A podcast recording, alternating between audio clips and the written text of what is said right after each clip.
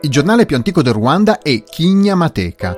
Fondato nel 1932 dalla conferenza episcopale ruandese, è stato trampolino di lancio per il primo presidente del paese, Gregoire Kaibanda. Negli anni Ottanta a dirigere Kigna Mateka arriva un prete, André Sibomana. Sotto la sua direzione il giornale trova nuova vitalità e nel 1989 accusa più volte responsabili di governo di accaparramento di beni pubblici. Nel settembre del 1990 i suoi redattori vengono trascinati in tribunale, ma per il potere è una mossa controproducente. Sibomana mostra in pubblico una mole di documenti a sostegno delle sue accuse, e così il processo è rapidamente chiuso e i giornalisti vengono liberati. Sibomana è un prete cattolico che infastidisce anche i suoi superiori, che sono amici del presidente Abiyarimana. L'arcivescovo di Kigali lo riprende più volte, ma lui non molla. Tra i pochi che come Sibomana hanno il coraggio di dissentire dal governo e criticarlo, vi sono anche i redattori di Kanguka, un giornale fondato nel 1987 e il cui titolo significa sveglia. Io sono Daniele Scaglione e questo è Istruzioni per un genocidio, che vuole raccontare il genocidio dei Tutsi 25 anni dopo. Suka Nguka, il giovane autista di autobus a San Engheze, cura una rubrica che vorrebbe dar voce all'uomo della strada. Nel 1990 gli viene offerta una testata nuova di zecca, dietro cui si dice che ci sia la moglie del presidente Abiyarimana. Nasce così Kangura, Svegliali, che ha lo scopo di svegliare e orientare la maggioranza del popolo. Passano pochi mesi e Engheze finisce in galera con l'accusa di turbamento della quiete pubblica e incitamento all'odio razziale. Contemporaneamente viene arrestato anche il capo redattore di Kanguka, colpevole di aver incontrato a Nairobi il vecchio re Kigeri e di aver complottato ai danni dello Stato. Contrariamente al collega, però, Angheze viene rimesso in libertà molto presto e trasforma Kangura nel punto di riferimento di chi alimenta l'odio contro i Tutsi. Nel dicembre del 1990 pubblica un appello alla coscienza dei Bautu, noto come i Dieci Comandamenti Hutu, che è una pietra miliare nella strada verso il genocidio. Engheze scrive che le donne Tutsi, alte e affascinanti, sono agenti al servizio del nemico e chi le sposa tradisce i fratelli Hutu. I Tutsi, spiega, sono disposti a fare qualunque cosa pur di ottenere potere economico e politico. Ma si spinge ancora più in là. Gli Hutu devono smettere di avere pietà dei Tutsi, recita l'articolo 8. La quarta di copertina del numero di Kangura che pubblica i Dieci Comandamenti Hutu riporta la foto di François Mitterrand definito il vero amico che si vede al momento del bisogno. Questo perché la Francia è intervenuta contro il fronte patriottico ruandese, il che ha reso Mitterrand talmente popolare che a Kigali viene chiamato Mitterrandwe, Sempre in questo numero il periodico annuncia uno scoop, e cioè l'esistenza di un piano di colonizzazione di tutta l'Africa centrale predisposto dal fronte patriottico ruandese, dai Tutsi del Burundi e dal presidente ugandese Museveni. È una menzogna ovviamente, ma nell'aumentare la paura e l'odio verso i Tutsi questa menzogna funziona benissimo. Dopo l'inizio della guerra civile, molti giornalisti vengono convocati presso l'ufficio ruandese dell'informazione, dove viene detto loro che, per far fronte alle aggressioni nemiche, è necessario essere uniti e sostenere l'autorità costituita, cioè non criticare il presidente, in altre parole. In un'ulteriore occasione, Abiyarimana apostrofa con asprezza Sibomana, cioè il direttore di Kinyamateka, perché sostiene che con i suoi articoli Sibomana mina la credibilità di Abiyarimana stesso nei confronti del popolo ruandese. Nonostante questa situazione, nel giugno del 1991 esce una legge sulla stampa che concede una discreta libertà ai critici del regime. Però non è una conversione in favore della libertà di espressione, ma è un cambio di strategia. Perché combattere pochi giornalisti considerati ostili quando se ne possono avere molti compiacenti? Sull'onda della nuova legge nascono infatti 42 testate all'anno e in maggior parte sono testate dedite alla propaganda razzista contro i Tutsi e gli Hutu moderati che vengono definiti traditori. 11 di queste testate sono direttamente collegate al gruppo estremista degli Akazu Molti giornali in realtà avranno vita breve perché c'è troppo analfabetismo in Ruanda affinché la stampa possa prendere piede. E infatti il successo della rivista Kangura è dovuto anche al largo uso di vignette che sono utilizzate per demonizzare i Tutsi, quelli in casa propria e quelli in Burundi, nonché attaccare giornalisti critici del regime e più avanti criticare anche i caschi blu. Ma su Kangura viene attaccato anche il presidente Abiyarimana, definito un po' troppo morbido nei confronti dei Tutsi. La punta di diamante di questo sistema di informazione al servizio degli estremisti è però un'emittente radiofonica. L'8 agosto 1993 i ruandesi trovano sulla loro radio una nuova emittente, Radio Televisione Libera delle Mille Colline, RTLM. La televisione evocata nel nome non ci sarà mai, ma la radio sarà più che sufficiente. Il progetto è pronto da tempo, così come la squadra di redattori. Un quindicinale vicino al partito di Abiarimana chiude e trasferisce in blocco i suoi giornalisti alla nuova emittente. Caporedattore viene nominato Gaspar Gaigi, un fedelissimo del governo che vanta una lunga militanza sia nell'ufficio ruandese di informazione sia nel network nazionale Radio Ruanda. Della redazione fa parte anche il belga Georges Rougiou, schierato con entusiasmo dalla parte degli estremisti Hutu. Altro importante elemento è Ferdinand Naimana, che è un intellettuale che è già stato direttore dell'ufficio ruandese di informazione. Ma l'elemento di spicco di RTLM è Cantano Abimana, che si è fatto le ossa nel mondo dello sport e riesce a comunicare con efficacia formidabile al grande pubblico, ai giovani e non solo. La nuova emittente, pur presentandosi come un network autonomo, è in realtà un parassita della radio di Stato di cui utilizza frequenze e ripetitori. RTLM è di fatto uno strumento nelle mani del governo, o meglio delle sue frange più estremiste, a cui viene affidato il lavoro di incitamento all'odio e alla caccia ai Tutsi. Il successo di questa emittente è da subito travolgente. Gli ingredienti sono l'uso del Kinyarwanda, contrariamente a tante altre emittenti che usano il francese, la diffusione di musica, lo stile informale, il contatto con gli ascoltatori, la capacità di arrivare al popolo meno alfabetizzato. È come una chiacchierata davanti a un bicchiere di birra di banana tra ruandesi che si conoscono bene, sostiene il primo direttore della radio. Si parla un po' di ogni cosa, le voci che si sentono sulla collina, le notizie diffuse della radio di Stato, i conflitti tra i vari boss politici, tutto in modo divertente, simpatico. RTLM viene in effetti diffusa con lo slogan 106 di simpatia e alcuni suoi speaker diventano famosi e apprezzati. È il caso di Valerie Bemericchi, che fa breccia nel pubblico per il suo parlare appassionato e veloce, che diventa ancora più appassionato e veloce quando l'argomento è la violenza. Una delle canzoni più apprezzate che vengono diffuse dai 106 di simpatia di RTLM recita così. Odio questi Utu, questi Utu arroganti e sbruffoni che disprezzano gli altri Utu, questi Utu non più Utu che hanno rinnegato i loro compagni. A cantare è Simon Bichindi, socio fondatore della radio e sostenitore della tesi secondo cui chi accetta qualsiasi relazione con i Tutsi tradisce la causa Hutu. In applicazione di questa tesi, nel novembre del 1993 RTLM chiede di ammazzare il primo ministro Agate Uvilinjamana, che è una Hutu ed è colpevole di guidare un governo che ha firmato gli accordi per porre fine alla guerra civile tra il fronte patriottico ruandese e l'esercito regolare ruandese. Forse stimolato da questa concorrenza tra media estremisti, Kangura alza il tiro. Qualche mese dopo l'inizio delle trasmissioni di RTLM pubblica una copertina con il titolo I Tutsi, la razza di Dio. È un titolo ovviamente sarcastico e sulla destra c'è la foto del primo presidente ruandese Gregoire Kaibanda. In mezzo alla pagina una scritta in longitudinale. Quale arma dovremmo usare per eliminare gli scarafaggi una volta per tutte? A fianco la risposta, vale a dire il disegno di un macete. E per chi ancora non avesse capito il messaggio, il giornale pubblica un'ulteriore domanda retorica. Non sarebbe bello poter tornare alla rivoluzione Hutu del 1959 e farla finita con quegli scarafaggi dei Tutsi? Il giorno di San Valentino del 1994, Kangura pubblica una vignetta in cui la prima ministra Agate Uvilingiamana e il ministro delle finanze assumono le sembianze di ratti un uomo armato di bastone uncinato gli ricorre urlando Nessuna pietà. La prima ministra compare in vignetta anche sul numero di un'altra rivista, questa volta in compagnia di Faustin Twagiramungu, un altro Hutu che cerca l'accordo con il fronte patriottico ruandese. I due sono nudi e una figura divina che con i piedi scaccia un serpente urla contro di loro. Vi maledico, voi malfattori, che volete tradire il Ruanda.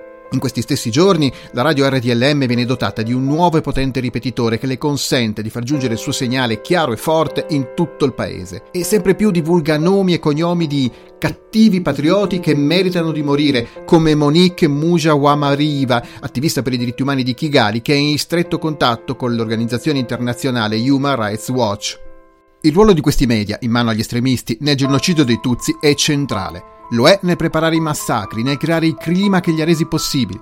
Un clima di paura che ha convinto molte persone a unirsi agli estremisti nello sterminare i Tutsi e i cosiddetti Hutu moderati.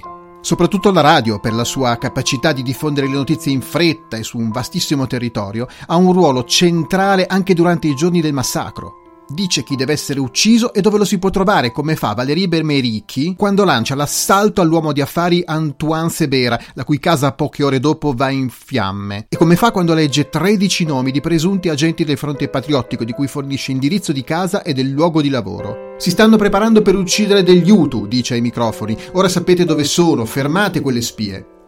RTLM fornisce anche istruzioni su come poter riconoscere i Tutsi quando fanno i furbi, dicendo di aver smarrito la carta d'identità etnica. Come distinguere la blatta, cioè lo scarafaggio, dall'utu. Molti sono i metodi a vostra disposizione. La blatta ha gli incisivi distanziati, la blatta ha il tallone stretto, la blatta ha otto paia di costole, la donna blatta ha delle smagliature sulle cosce vicino ai glutei, la blatta ha il naso sottile, la blatta ha i capelli meno crespi, il cranio della blatta è lungo dietro e ha la fronte inclinata, la blatta è alta e ha lo sguardo pieno di boria.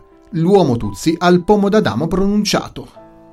RTLM rimprovera anche coloro che si lasciano vincere dalla pigrizia. Ci sono di quelli che non aprono la barriera alle auto perché piove e spero abbiate gli impermeabili o dei sacchetti di plastica per proteggervi dalla pioggia perché se non vi proteggerete il nemico ne approfitterà per avanzare. Per gli estremisti la radio è diventata uno strumento indispensabile e infatti si vedono moltissimi di loro che hanno in una mano il macete e nell'altra una piccola radiolina transistor. I media dell'odio non si fermano neanche nei campi profughi dove vanno i giornalisti estremisti alla fine del genocidio. E però la storia del genocidio dei Tutsi fa fare un passo avanti a tutti noi nel chiarire il ruolo e le responsabilità dei media nella nostra epoca, nel chiarire bene il limite che esiste tra la libertà di informazione, di opinione, di critica e l'incitamento all'odio attraverso la stampa. Un argomento delicatissimo, spesso affrontato con retorica e talvolta con molta ipocrisia.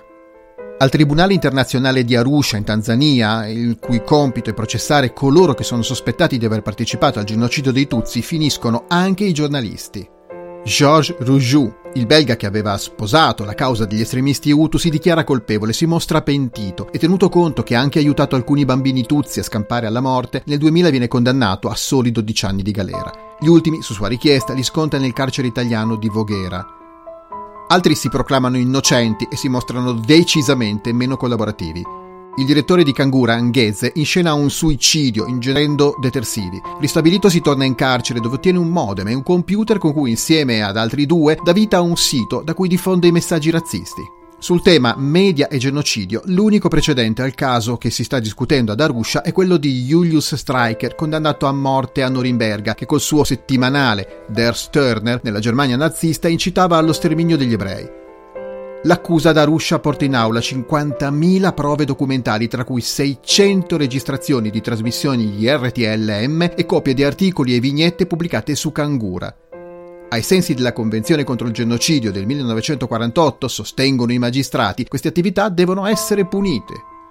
L'avvocato statunitense John Floyd, difensore di Enghese, parla di volgare farsa. Sotto processo, a suo dire, non ci sono dei giornalisti, bensì la libertà di stampa è intellettuale, cosa impensabile, sostiene sempre lui, negli Stati Uniti d'America, dove la libertà di espressione è sancita dal primo emendamento alla Costituzione.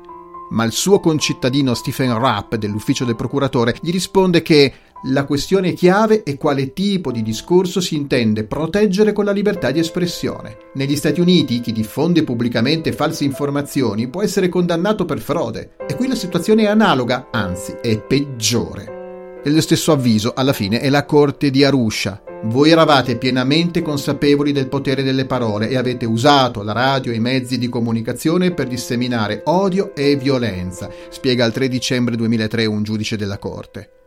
Senza macete, armi da fuoco o di altro genere avete causato la morte di migliaia di civili innocenti.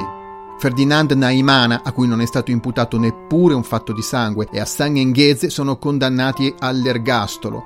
Il cantante Simon Bikindi, invece, noto soprattutto per le sue canzoni razziste, viene arrestato vicino all'Aia. Bikindi ha messo su un gruppo musicale del cui talento beneficia soprattutto una chiesa riformista che raduna una comunità di Hutu in esilio.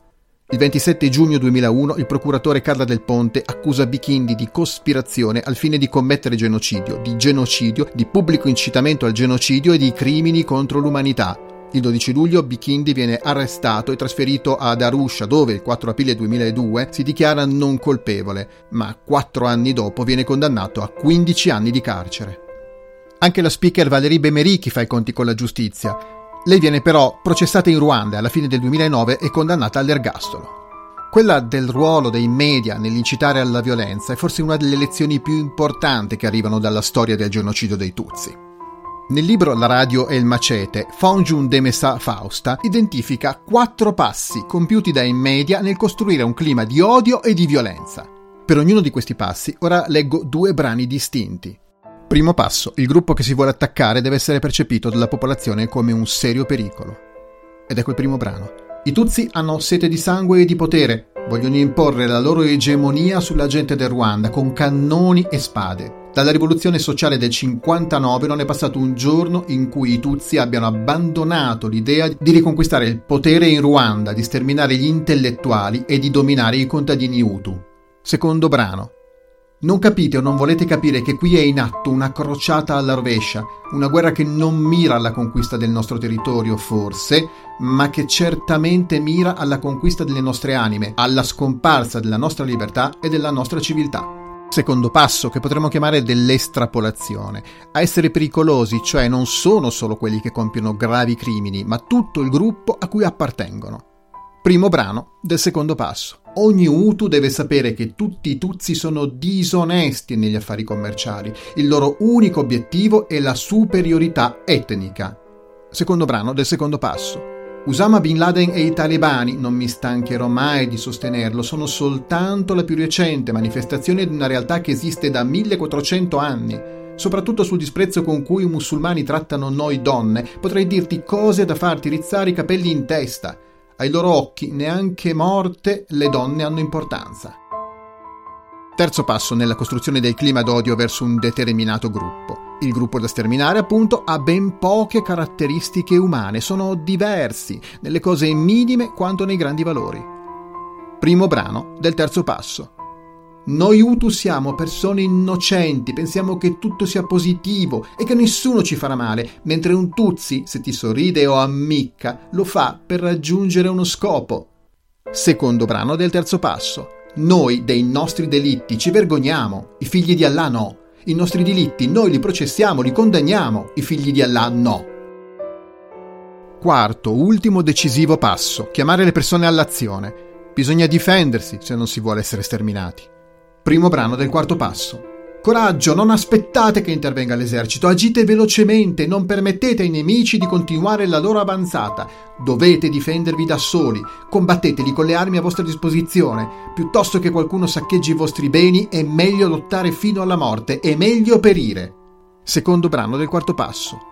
Non capite o non volete capire che se non ci si difende, se non si combatte, la jihad vincerà. La nostra identità culturale non può sopportare un'ondata migratoria composta da persone che in un modo o nell'altro vogliono cambiare il nostro sistema di vita, i nostri principi, i nostri valori. I primi brani che ho letto ad ogni passo sono tratti da Kangura, la rivista diretta da Stein Ghezze, o da trasmissioni di RTLM, la radio. I secondi brani, che credo abbastanza riconoscibili, sono tratti da opere di Oriana Fallaci, precisamente La rabbia e l'orgoglio e Oriana Fallaci, intervista Oriana Fallaci. Ok, uno può dire sì, ma devi considerare il contesto. Certo, certo alla giornalista fiorentina non è imputabile la volontà genocida che ha mosso la stampa a servizio del Lutu Power.